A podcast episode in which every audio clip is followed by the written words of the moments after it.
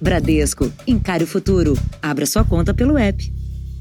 Olá, boa noite. Boa noite. O governo paulista anunciou hoje um pacote que tenta aliviar o impacto econômico das medidas de restrição social. Entre elas, uma linha de crédito para pequenos empresários que estão, neste momento, impedidos de trabalhar e a eliminação ou redução de impostos sobre o leite e a carne. O estado vive o pior momento desde o início da pandemia. Segundo as autoridades, é preciso esperar e, e tentar travar um alívio nas UTIs.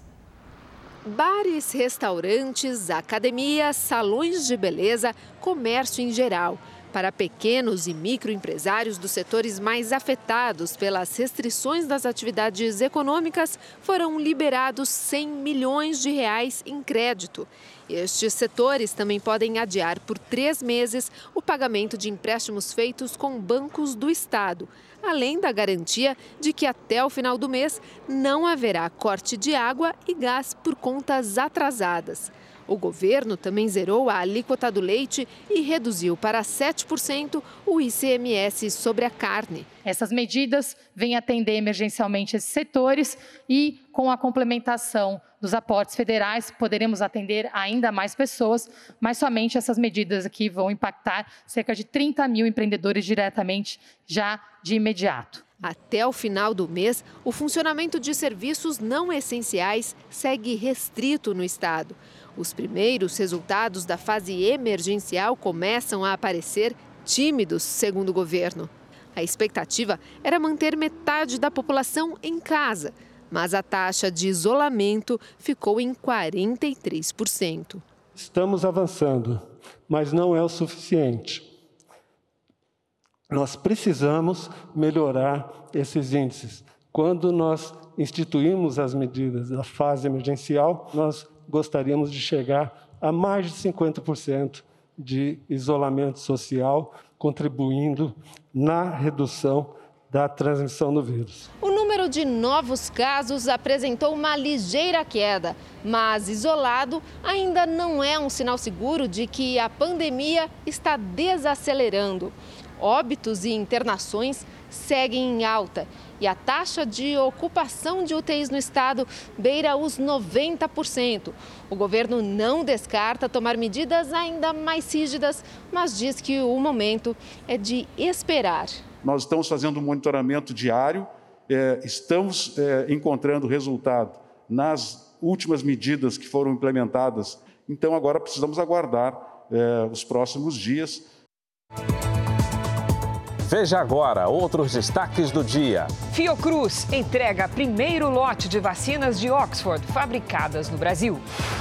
Ministro escolhido para a saúde diz que mortes vão cair, com distanciamento e o melhor atendimento nos hospitais. Banco Central aumenta os juros pela primeira vez em quase seis anos. E na série especial, com a ajuda da irmã, criança denuncia abuso do padrasto.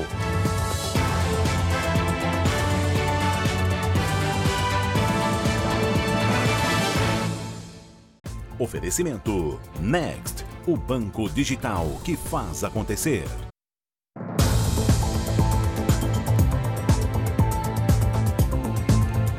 O estoque de medicamentos usados para a intubação de pacientes está acabando no Paraná.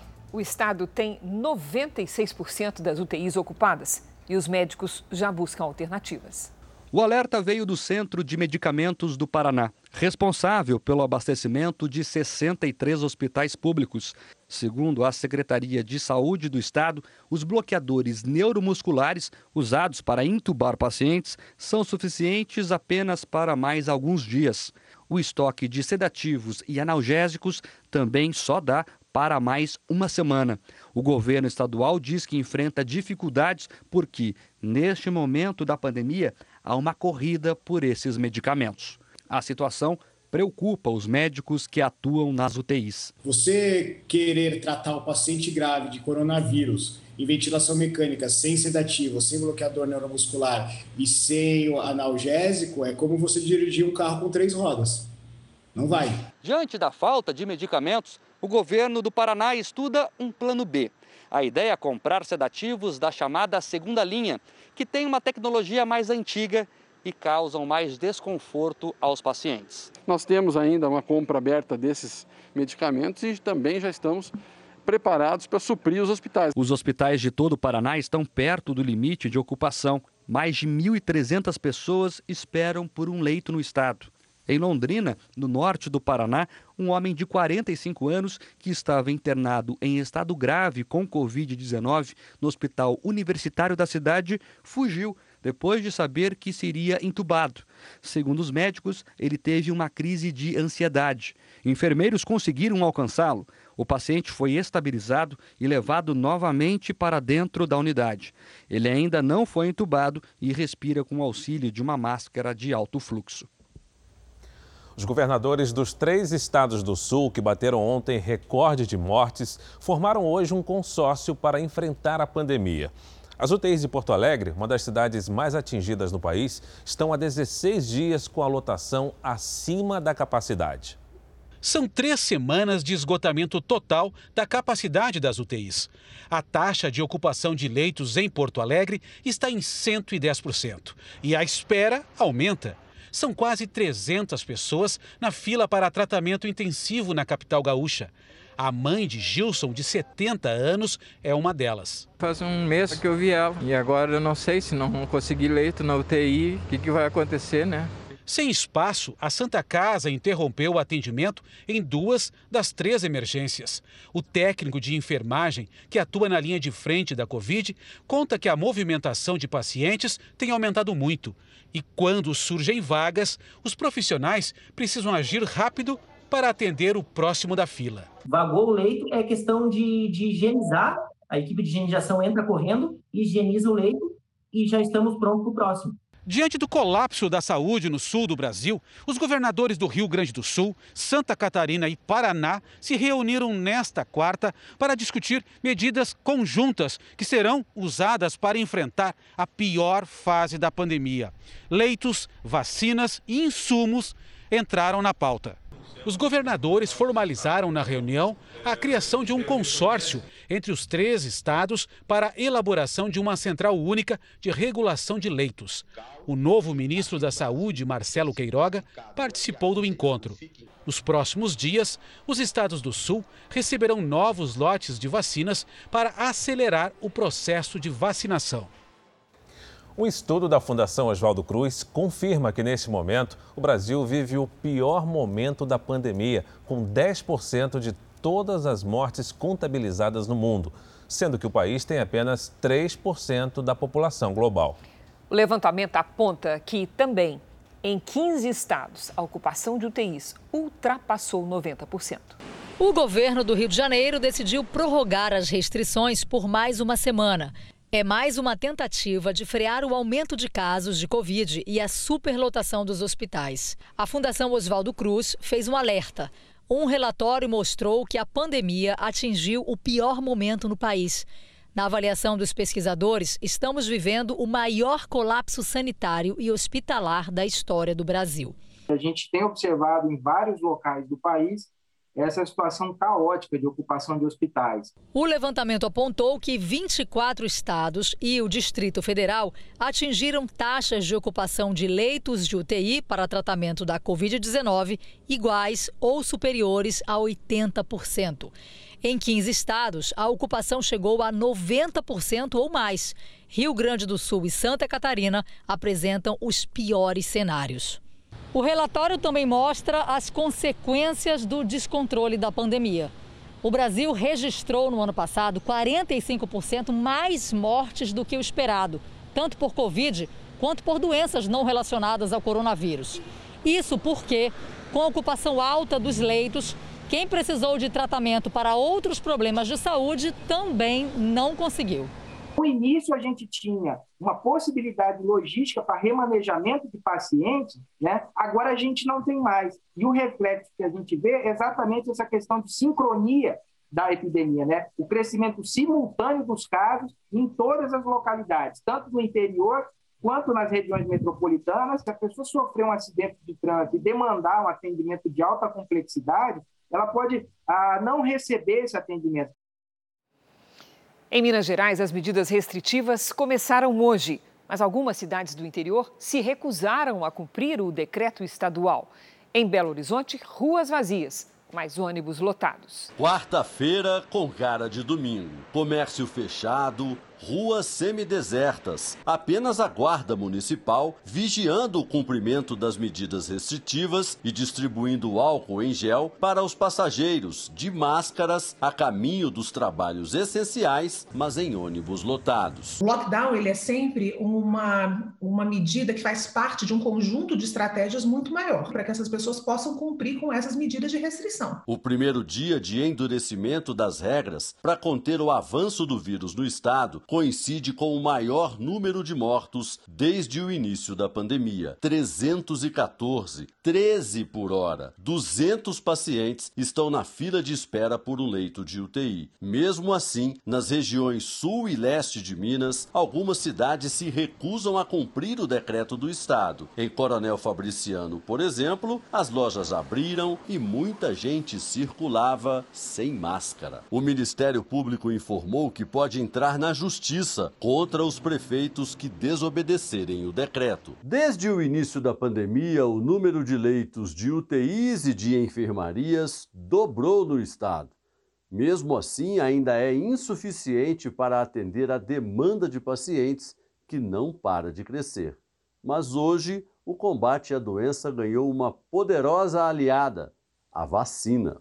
Mais 510 mil doses na oitava remessa ao Estado para imunizar profissionais da saúde e idosos. Os imunizantes chegam junto com novas denúncias de fura-filas. A Fundação Oswaldo Cruz entregou hoje o primeiro lote de vacinas produzidas no Brasil. Foram 500 mil doses do imunizante de Oxford.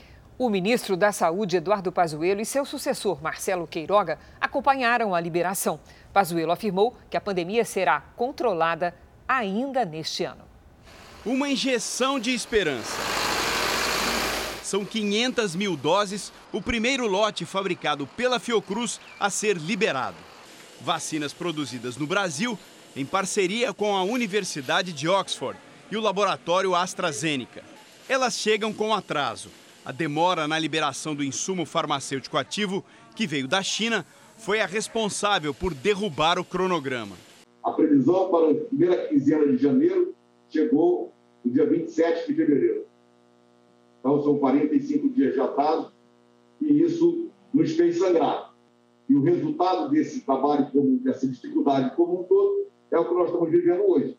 Até sexta, outras 580 mil doses serão entregues pela Fiocruz ao Ministério da Saúde para distribuição aos estados. A previsão da Fundação para este mês de março é de disponibilizar um total de 3 milhões e 800 mil doses produzidas aqui. A partir de abril, a produção na Fiocruz vai dobrar, 1 milhão de doses por dia. Mas o grande salto deve vir no segundo semestre, quando o país não vai mais precisar importar o IFA, insumo farmacêutico ativo, matéria-prima essencial para a fabricação de vacinas. Teremos a produção totalmente nacionalizada essa pandemia mostrou muitas coisas e ela tem que nos trazer aprendizados. Um deles é em relação à nossa dependência em relação a produtos e a insumos.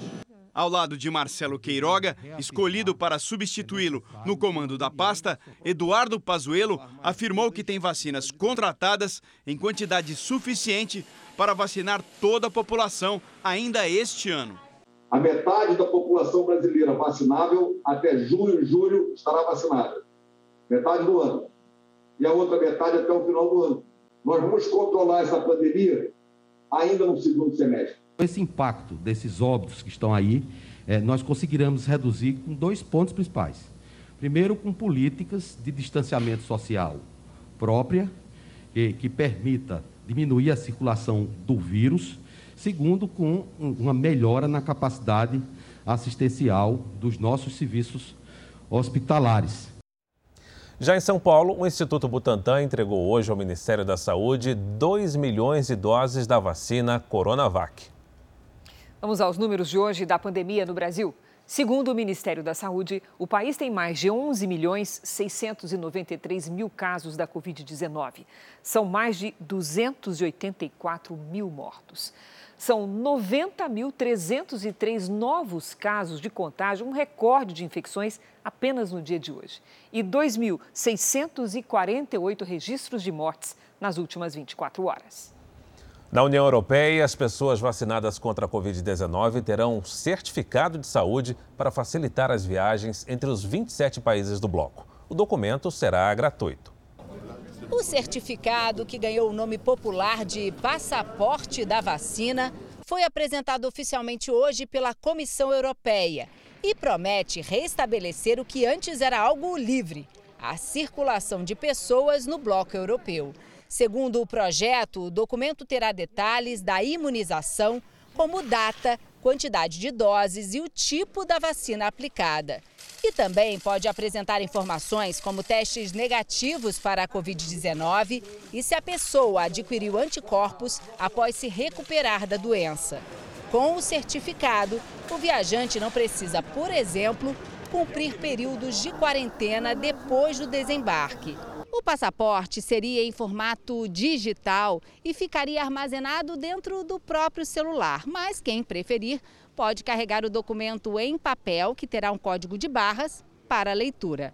Além da circulação dentro do bloco, a ideia é que países que dependam muito do turismo, como Portugal, Espanha e Grécia, possam criar as próprias regras com nações de fora da União Europeia.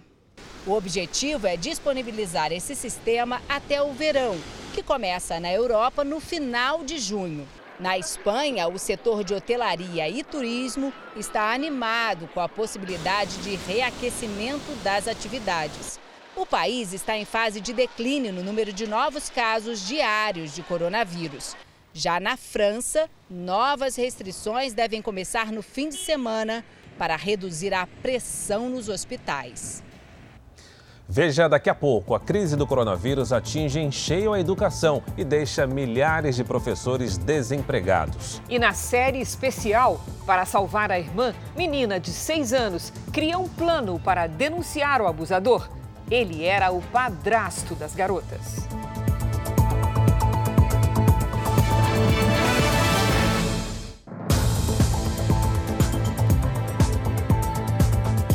Em Brasília, o dia foi de compasso de espera. Isso porque estava marcada para hoje a entrega ao Congresso Nacional do texto da medida provisória que estabelece a volta do auxílio emergencial. Só que até agora isso ainda não aconteceu. A expectativa no Palácio do Planalto durante todo o dia foi que o presidente Jair Bolsonaro levasse pessoalmente ao Congresso a medida provisória que estabelece os valores do auxílio emergencial. Isso acabou não acontecendo o texto da MP não teria sido concluído pelo Ministério da Economia. A medida provisória vai estabelecer os valores do auxílio para 46 milhões de pessoas. Devem variar de 175 reais no caso de homens que vivem sozinhos a R$ 375 no caso de mulheres que são chefe de família. Na média, o auxílio deve ser de 250 reais. O prazo de pagamento será de quatro meses. Mesmo após a edição da medida provisória que vai regulamentar todo o processo de pagamento dessa nova rodada do auxílio emergencial, o dinheiro ainda vai demorar mais alguns dias para começar a ser liberado. A expectativa de integrantes do governo com quem eu conversei é de que o dinheiro comece a cair na conta dos beneficiários no início de abril. Em relação à pandemia, o Datafolha divulgou uma pesquisa sobre o desempenho do presidente. O levantamento mostra que 54% dos entrevistados avaliam como ruim ou péssimo o desempenho do presidente Jair Bolsonaro na gestão da crise. Na pesquisa anterior, realizada em janeiro, esse índice era de 48%. Os que consideram a atuação do presidente regular são 24%, antes eram 25%. 22% consideram ótima ou boa a atuação de Bolsonaro no enfrentamento à pandemia. O índice anterior era de 26%. A pesquisa ouviu 2.023 pessoas nos dias 15 e 16 de março. A margem de erro é de dois pontos percentuais para mais ou para menos. O Congresso Nacional derrubou o veto do presidente Bolsonaro ao projeto de lei que dá direito à indenização para famílias de profissionais de saúde mortos pela Covid-19.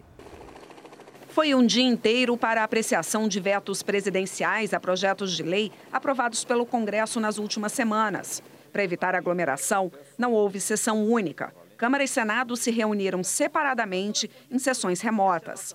Na pauta estava prevista a análise de 32 vetos. Em uma delas, os parlamentares mantiveram a indenização de 50 mil reais a dependentes e herdeiros de profissionais da saúde, como médicos e enfermeiros, que morreram de Covid-19. Aqueles que não conseguirem mais trabalhar por sequelas da doença também vão ter direito a essa indenização. Parlamentares também derrubaram vetos ao pacote anticrime. Um deles manteve no texto o item que triplica as penas para quem comete crimes contra a honra em redes sociais. Já o veto que trata sobre a escuta ambiental foi derrubado somente na Câmara. O Senado adiou a votação para discutir melhor se será permitido que gravações de conversas privadas sem autorização judicial podem ser utilizadas como prova de defesa dos investigados. A seguir, você vai ver a cidade brasileira que já passa pela vacinação em massa e hoje começou a aplicação da segunda dose. E na série especial, encorajada pela irmã menor, menina de 11 anos conta para a mãe que o abusador estava dentro de casa.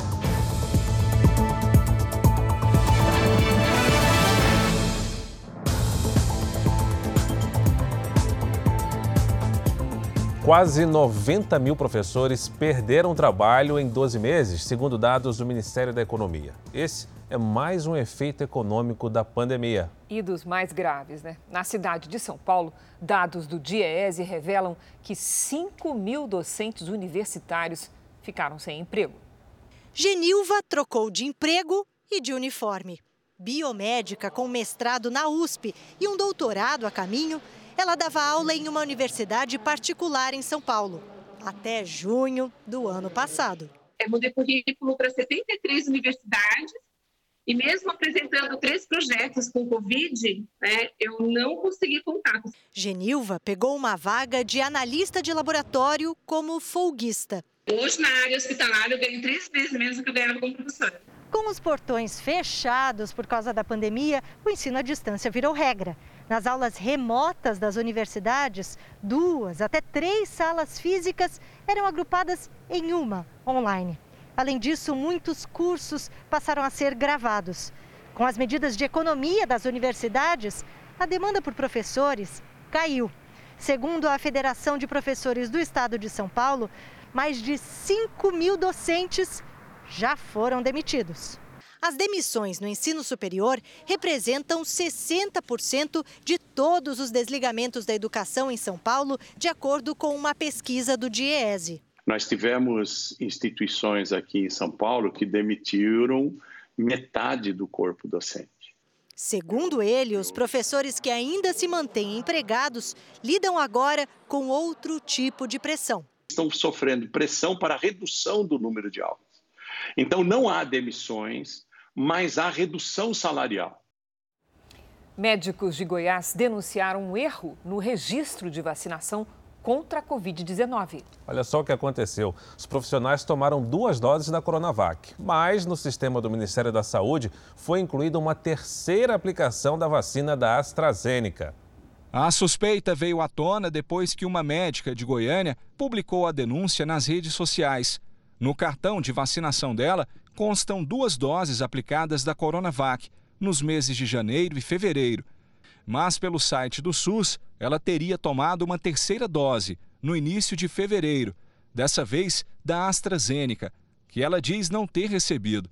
Depois da publicação, outros médicos goianos relataram o mesmo.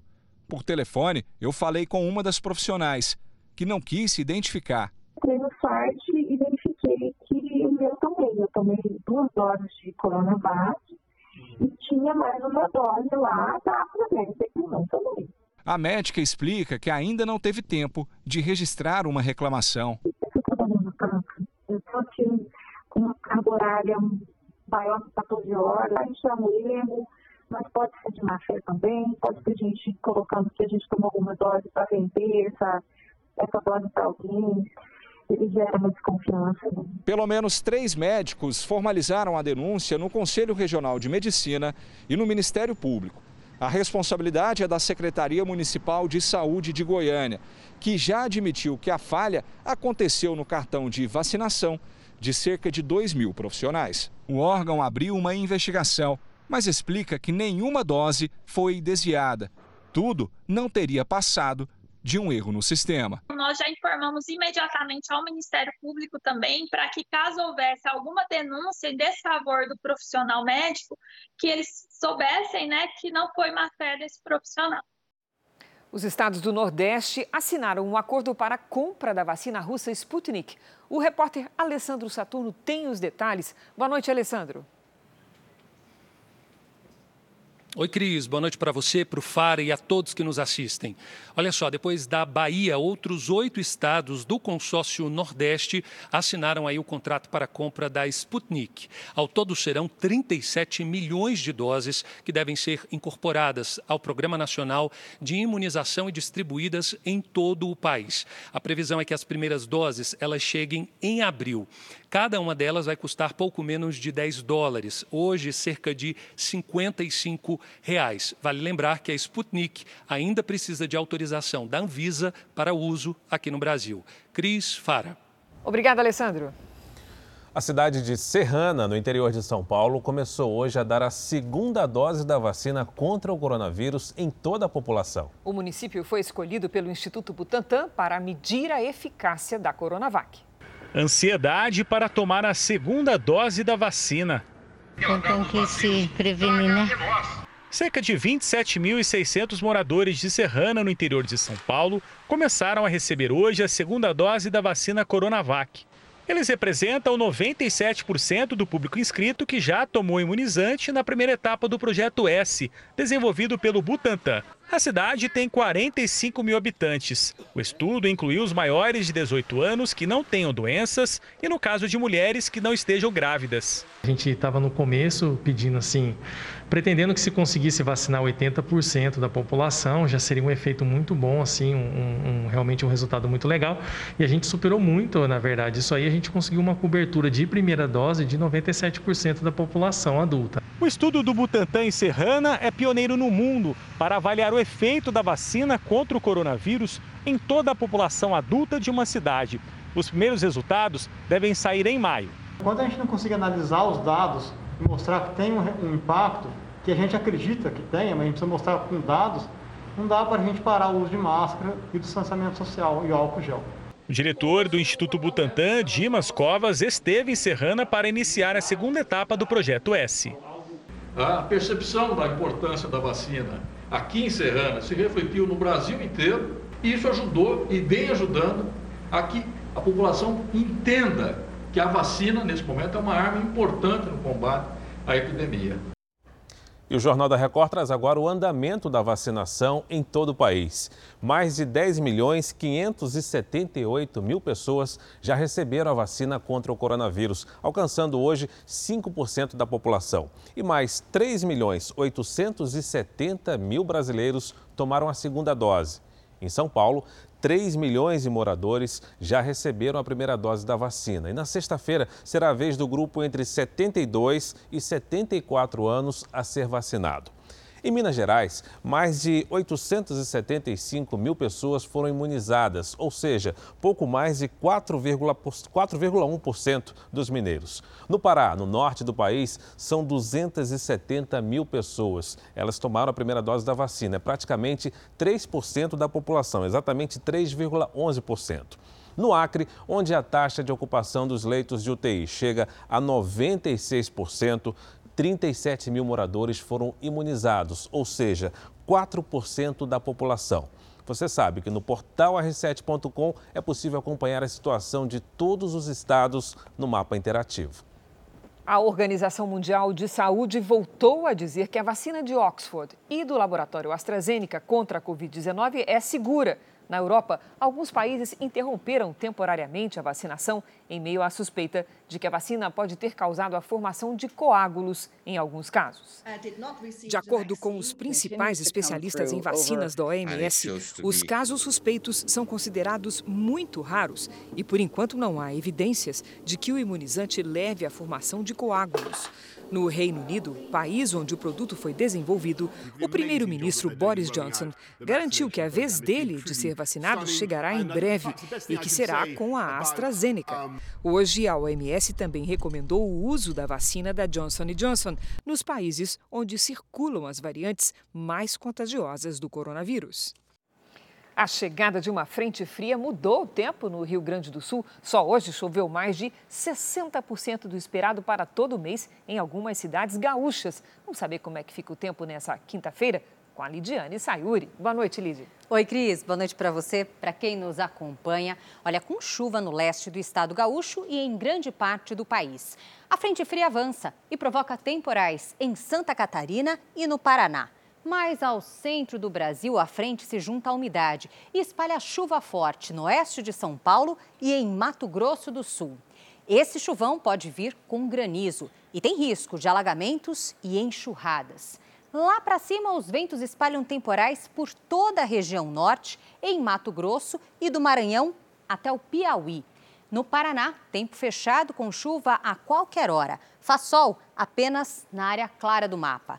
Em Belém, máxima de 29 graus com temporais. Em Mato Grosso, ou melhor, em Cuiabá, 31 com chuva forte. Muita chuva também em Florianópolis, com máxima de 30 graus. Olide, pelo Twitter, o nosso telespectador Adnísio mandou uma foto da cidade de Santana, lá na Bahia, e ele quer saber como é que vai ficar o tempo. Olha só, Dionísio, vamos responder agora. Linda foto para você, você mandou aí para gente. Seguinte, a única coisa que não muda por aí é o calor sempre acima dos 30 graus. Nesta quinta não chove, mas a partir de sexta até sábado, aí sim as pancadas de chuva podem ser fortes entre a tarde e a noite. Valeu, Adnísio. Eu estou vendo aqui que tem mais uma pergunta que é do Henrique e também da Leila, direto de Magé, no Rio de Janeiro. Ah, pedido em casal a gente gosta, né, Cris? Olha só, vamos responder. Casal, essa previsão vale inclusive para a capital fluminense também. Até sexta, o tempo segue abafado com pancadas de chuva à tarde. Faz 35 graus amanhã. O tempo só fica realmente firme no fim de semana. Bom, e para saber a previsão na sua cidade, é só pedir pelas redes sociais com a hashtag você no JR. Para encerrar, Nesta quinta-feira, pode chover forte em pontos da região metropolitana de São Paulo. Máxima de 32 amanhã, Cris. Hashtag você no JR. Isso mesmo. Obrigada, Lidia. Até amanhã. A Justiça do Paraná manteve o bloqueio dos bens do ex-presidente Lula, ao mesmo tempo que remeteu os processos contra ele para a Justiça Federal de Brasília. A transferência atende à decisão do ministro Edson Fachin, do Supremo Tribunal Federal. O juiz Luiz Antônio Boná, da 13ª Vara Federal de Curitiba, aguarda a manifestação de Fachin para manter ou liberar os bens do ex-presidente. Vamos agora com a opinião do Augusto Nunes. Boa noite, Augusto. Boa noite, Cris. Boa noite, Fara. Boa noite a você que nos acompanha. O Supremo Tribunal Federal acha que um criminoso só pode começar a cumprir a pena depois do trânsito em julgado da sentença penal condenatória. Tradução do juridiquês. Um assassino confesso não se torna oficialmente culpado, mesmo se condenado pelo juiz de primeira instância e por um grupo de desembargadores que representam a segunda instância. Há mais duas etapas, ambas retardadas pelo réu, com enxurradas de recursos o Superior Tribunal de Justiça e o Supremo Tribunal Federal. Só quando for recusado o derradeiro recurso, o culpado poderá ser considerado culpado e preso. A coisa é bem mais rápida quando um dos 11 ministros do Supremo resolve queimar as quatro etapas com uma decisão monocrática. Alexandre de Moraes, por exemplo, invocou seus superpoderes para agir simultaneamente como detetive, delegado, promotor e juiz e botar na cadeia um jornalista e um deputado federal. O ministro acaba de colidir com uma dupla contraofensiva. O senador Marcos Duval propôs a extinção do voto monocrático e um abaixo assinado pedindo o impeachment de Alexandre foi subscrito já no primeiro dia por 2 milhões de brasileiros. Se tiver algum juízo, o juiz do STF entenderá o recado. O Copom, o Comitê de Política Monetária do Banco Central, elevou hoje a taxa básica de juros da economia brasileira de 2 para 2,75% ao ano. É o primeiro aumento da Selic em quase seis anos. A alta tem em vista o controle da inflação e do dólar, mas pode elevar a dívida pública. O Ministério da Economia manteve a expectativa de crescimento do produto interno bruto para esse ano em 3,2%. A expectativa do PIB leva em conta os impactos da pandemia de Covid-19 a partir do aumento significativo no número de contaminados e mortes. O recrudescimento da pandemia foi muito forte. Então, o recrudescimento da pandemia e as consequentes medidas para diminuir a propagação do vírus, elas geram um efeito negativo sobre a economia. A projeção do Índice Nacional de Preços ao Consumidor Amplo, IPCA, que é a inflação oficial do país, subiu de 3,23% para 4,4% em 2021, puxada principalmente pelo preço dos alimentos. Com isso, a expectativa de inflação do mercado continua acima da meta central deste ano, de 3,75%. Para diminuir a pressão inflacionária, o Copom elevou a taxa de juros de 2 para 2,75% ao ano, o primeiro aumento da Selic desde 2015, em quase seis anos. O mercado já prevê novo ciclo de alta. Na primeira reunião de 2020, antes da pandemia, havia expectativa do fim de um ciclo de quedas, como parte da recuperação gradual da economia. Mas em março do ano passado, com a crise do coronavírus, o comitê reduziu a taxa de juros em meio ponto percentual. Nos meses seguintes, o cenário era desanimador, de forte queda no nível de atividade econômica mundial. Os cortes dos juros continuaram e se estabilizaram em 2% como uma ferramenta de estímulo à economia do país. Na verdade, o que acontece no mundo inteiro, na medida em que a economia retoma, as commodities, tais como petróleo, derivados de petróleo, proteína animal, grãos e metais, têm subido muito em dólar. E para piorar, aqui no cenário interno, o dólar se apreciou 40% desde janeiro do ano passado. Ou seja, esses produtos que eu acabei de mencionar, eles subiram muito em reais. Para a equipe econômica, o controle dos juros, o aumento da vacinação contra o coronavírus e cumprimento do teto dos gastos públicos, além das reformas estruturais, poderão melhorar a elevação da confiança e a retomada da economia ao longo do ano. E mesmo com a pandemia, a indústria brasileira está crescendo. Só em janeiro, o setor abriu mais de 90 mil postos de trabalho. E esse desempenho da indústria na recuperação da economia é reconhecido pelos brasileiros, como mostra uma pesquisa da Confederação Nacional do Setor. Na metalúrgica em Itapevi, na Grande São Paulo, a linha de produção funciona 24 horas por dia. Em janeiro e fevereiro, a indústria cresceu 20% na comparação com o primeiro bimestre do ano passado. Nos últimos meses, 40 funcionários novos foram contratados. As encomendas de barras e laminados de cobre e ligas metálicas para outras indústrias vem crescendo desde setembro. A maioria das empresas sem estoque e com muitos pedidos, então acabou represando um volume grande de produto. Isso continuou esse ano. Como esta empresa aqui, outras indústrias, mesmo com os impactos da pandemia, também estão crescendo e se destacando na geração de empregos. Em janeiro, o setor foi o principal responsável pela abertura de novas vagas, com mais 90 mil postos de trabalho. E esse papel da indústria na recuperação da economia é reconhecido pelos brasileiros, como mostra uma pesquisa da Confederação Nacional do Setor. No levantamento, os entrevistados avaliaram a importância da indústria. Para 97%, o crescimento da economia depende do avanço do setor. 94% dos entrevistados concordam totalmente ou em parte que o país precisa investir mais no segmento. O economista da Confederação Nacional da Indústria diz que o desempenho das empresas tem reflexos em todas as áreas.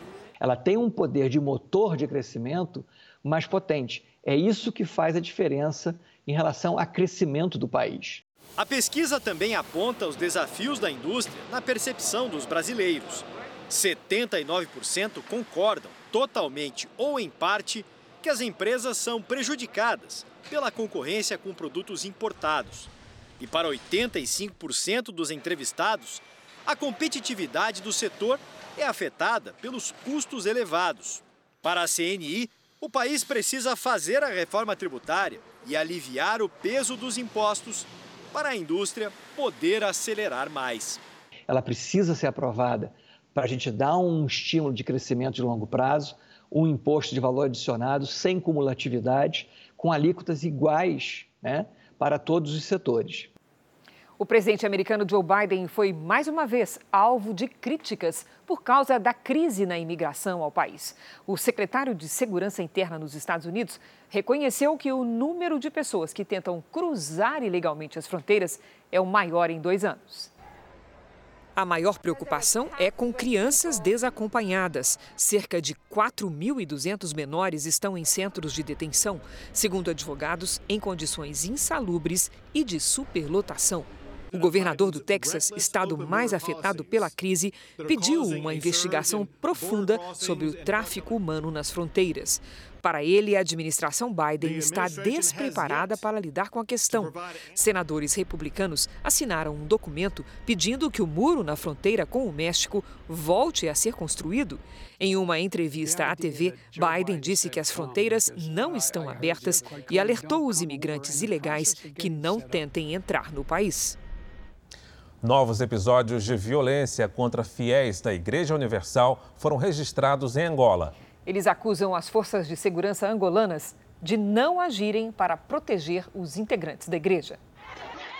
Relatos e flagrantes de violência contra os integrantes da Igreja Universal têm se espalhado nos últimos dias. Neste vídeo, um jovem é agredido por policiais durante uma abordagem, ele não reage. O jovem conta que viu outras pessoas serem agredidas pelos agentes. Eu vi pessoas naquele dia serem tratadas com muita força, com muita agressividade. Eu vi um senhor de idade, um senhor de idade, sendo empurrado por um agente da polícia. O senhor caiu, quase que se feriu no chão. E tudo isso porque eu estava a orar pela minha igreja. Essa mulher também afirma que foi vítima de coação e violência policial. O polícia não usou a estratégia de evitar conflitos. Ele batia de todo o canto do meu corpo. A polícia não comentou a ação. Ela foi realizada durante uma das manifestações pacíficas dos fiéis. Eles querem ser ouvidos pelo presidente de Angola e pedem o direito de permanecer nos templos sem perseguição religiosa. Além disso, pedem uma solução para a crise que se arrasta há mais de um ano. As igrejas têm sido invadidas por um grupo de dissidentes formado por ex-pastores e bispos expulsos da instituição sob denúncias de atos imorais e até ilegais e que agora muitas vezes agem de forma violenta contra os fiéis. Além dos templos, o grupo tenta ocupar condomínios onde vivem os religiosos. O caso ficou ainda mais tenso na semana passada, depois que o ministro da Cultura de Angola declarou apoio aos dissidentes. O caso já está no tribunal. Nós queremos que o tribunal resolva essa situação. E não é o que acontece. É, o Ministério da Cultura veio e deu o seu verdito a favor dos reformados. E nós? Aonde é que nós nos colocamos nessa situação se nós também somos angolanos e também temos direitos? E hoje em dia, quando o povo sai à rua para clamar, para buscar por Deus, eles são espancados, humilhados, presos, sem justificação aparente.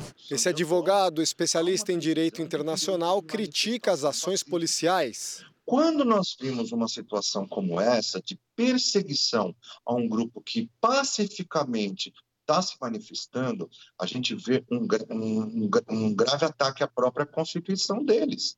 Além disso, a gente tem que entender quais são as forças que estão por trás. Porque uma coisa é, é quando há, vamos dizer assim, uma greve violenta, um quebra-quebra, aí entende-se que a força policial deve proteger as pessoas e as propriedades. Agora, é, quando um grupo é, pacificamente se reúne, é, tentando é, chamar a atenção das autoridades e da população de um direito que eles entendem que foi, foi usurpado, isso não pode ser alvo de agressão. Não permitiremos a violência e a ilegalidade que estão sendo promovidas contra a nossa igreja. E nós não ficaremos parados.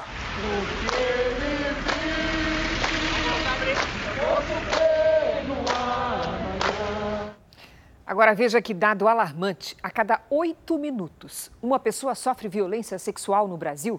Mais da metade das vítimas tem menos de 13 anos. Na série especial, vamos mostrar a história de uma menina de 11 anos que foi encorajada pela irmã caçula a denunciar o abusador. E ele estava dentro de casa.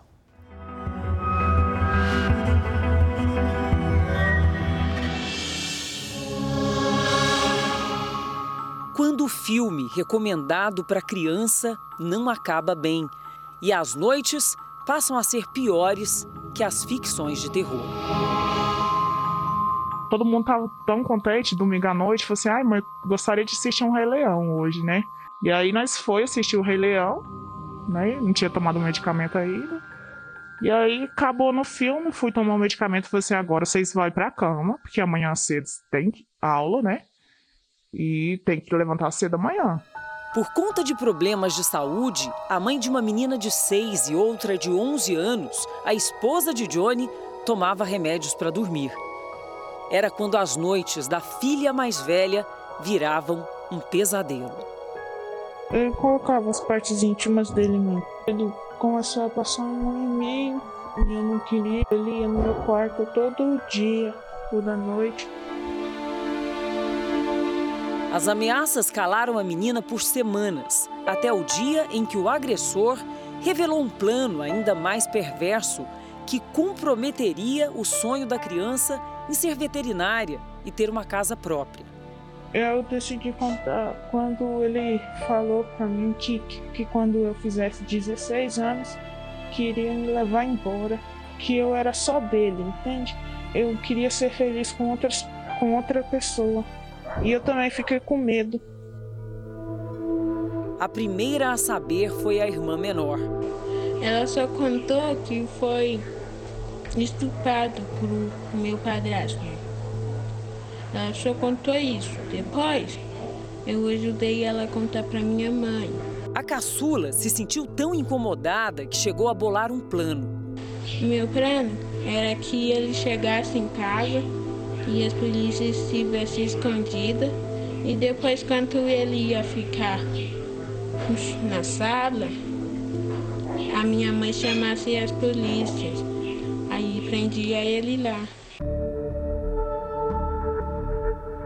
Aí de repente ela foi no meu quarto. Mãe, eu preciso te contar um negócio. Você não vai brigar comigo, não?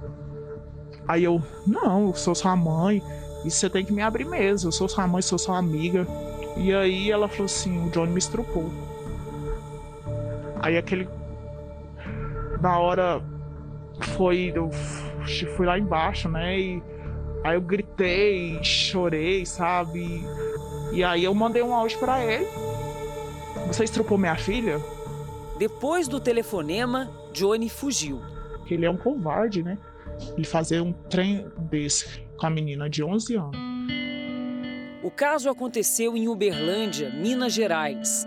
A mãe denunciou o ex-companheiro à polícia e a criança está sendo acompanhada por especialistas. Ela não era assim, não. Ela era mais feliz, era brincalhona, né? Falava com as pessoas, aí agora ela se, se afasta mais. Você vai, ela fica mais calada, ela não é de conversar muito, ela era mais de conversar alegre.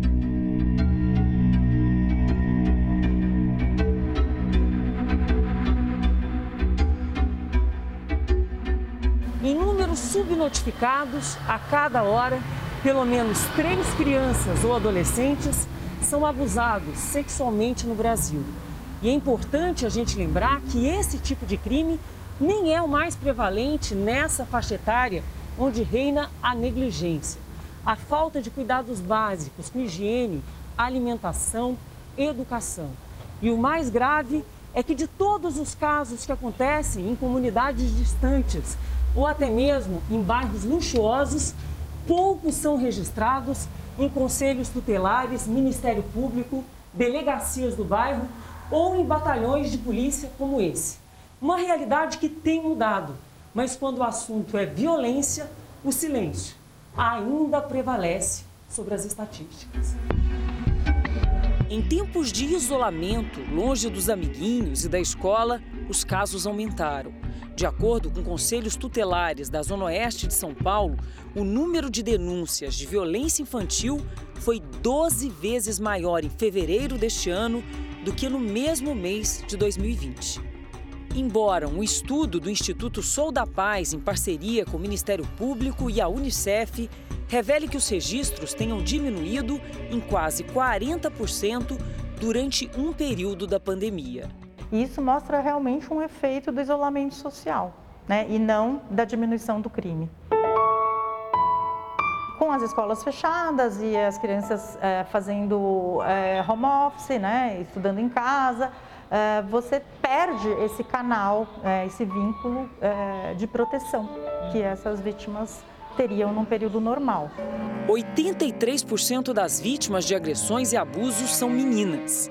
O pico do abuso contra meninas ocorre aos 13 anos, quer dizer, elas já são adolescentes. É, enquanto os meninos são vítimas bem mais jovens, por volta de 4 e 5 anos. O único caminho para o socorro é a denúncia, mesmo que a voz seja de uma criança de apenas 6 anos. Eu senti raiva, mas depois que a minha mãe falava que não é nossa culpa, depois eu não se importei mais, mas eu estava triste. Hoje eu me sinto mais à vontade, que eu contei tudo para a polícia e para minha mãe. Eu contei quase tudo, eu me sinto limpa. O Jornal da Record termina aqui. A edição de hoje na íntegra e também a nossa versão em podcast estão no Play Plus e em todas as nossas plataformas digitais. E à meia-noite e meia tem mais Jornal da Record. Você fica agora com a novela Gênesis. A gente se vê amanhã. Até lá. Ótima noite para você e até amanhã.